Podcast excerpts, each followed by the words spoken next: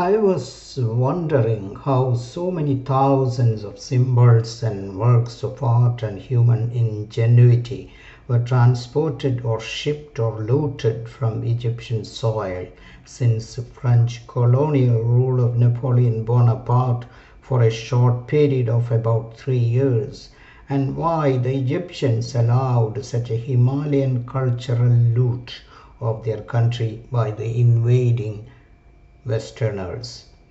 If this is the degree of cultural loot by French colonizers for a rather short duration, what will be the extent of loot of Egyptian cultural treasures and relics and sculptures and sculptures and valuables that British colonizers would have whisked away or looted during the 80 odd years of British colonial rule of that country? Little did I realize that I had consumed nearly two hours for exploring, musing, and inspecting just three amazing pieces of Egyptian heritage and history, and wondered whether my dream of completing Louvre discovery mission within two days was a little far-sighted and impractical, to say the least. Realizing the dearth of time, I moved to inspect another amazing item resembling a chessboard in limestone and with three pieces resembling chess pieces in black and white.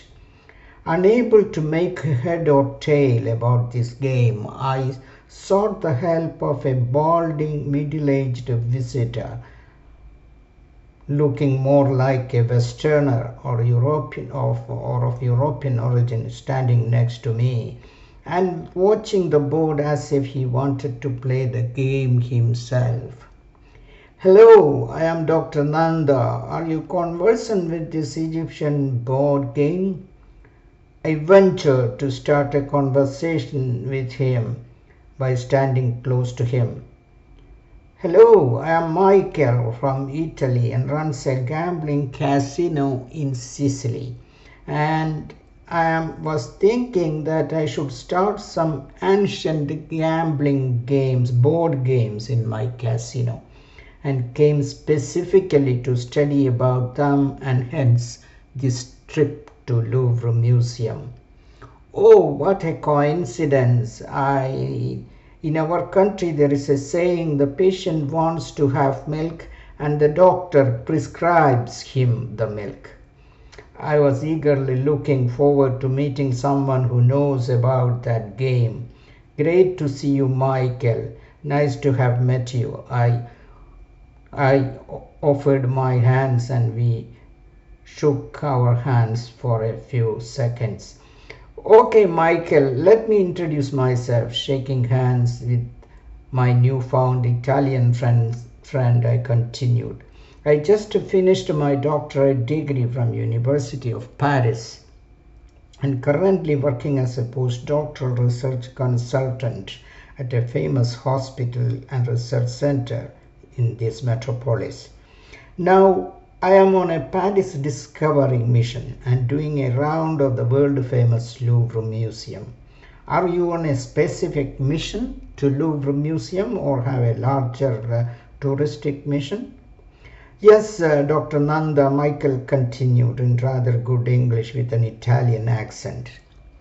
My main aim is to study the history of Egyptian board game 20 squares and since one of my friends told me that Louvre Museum is one of the three museums where you can study that gambling game.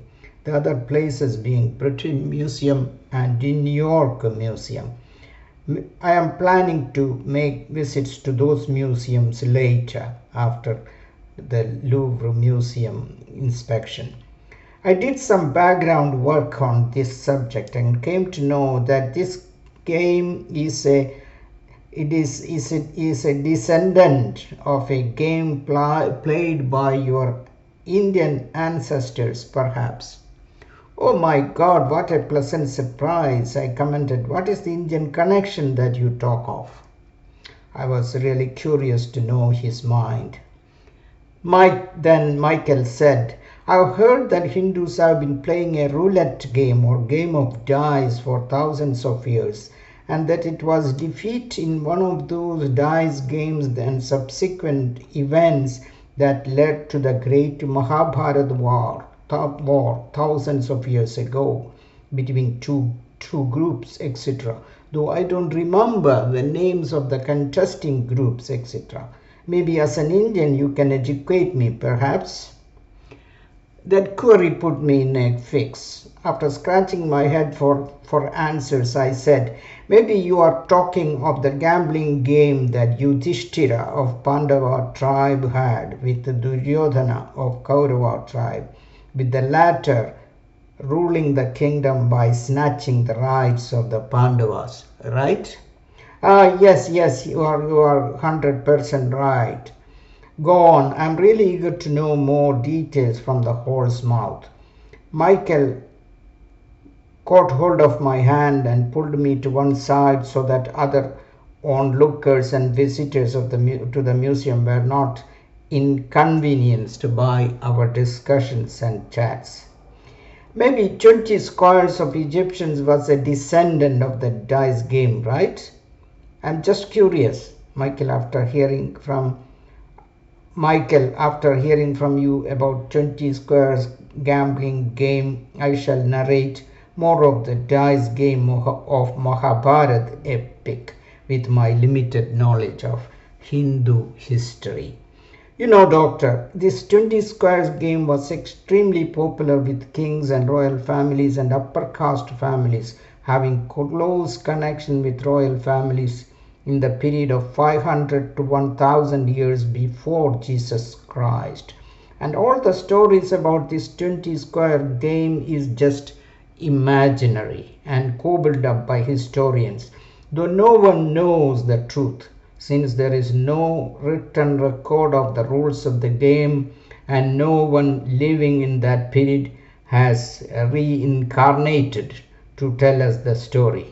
Michael proved to be a wonderful, cheerful conversationist, and that fact enthralled me a lot.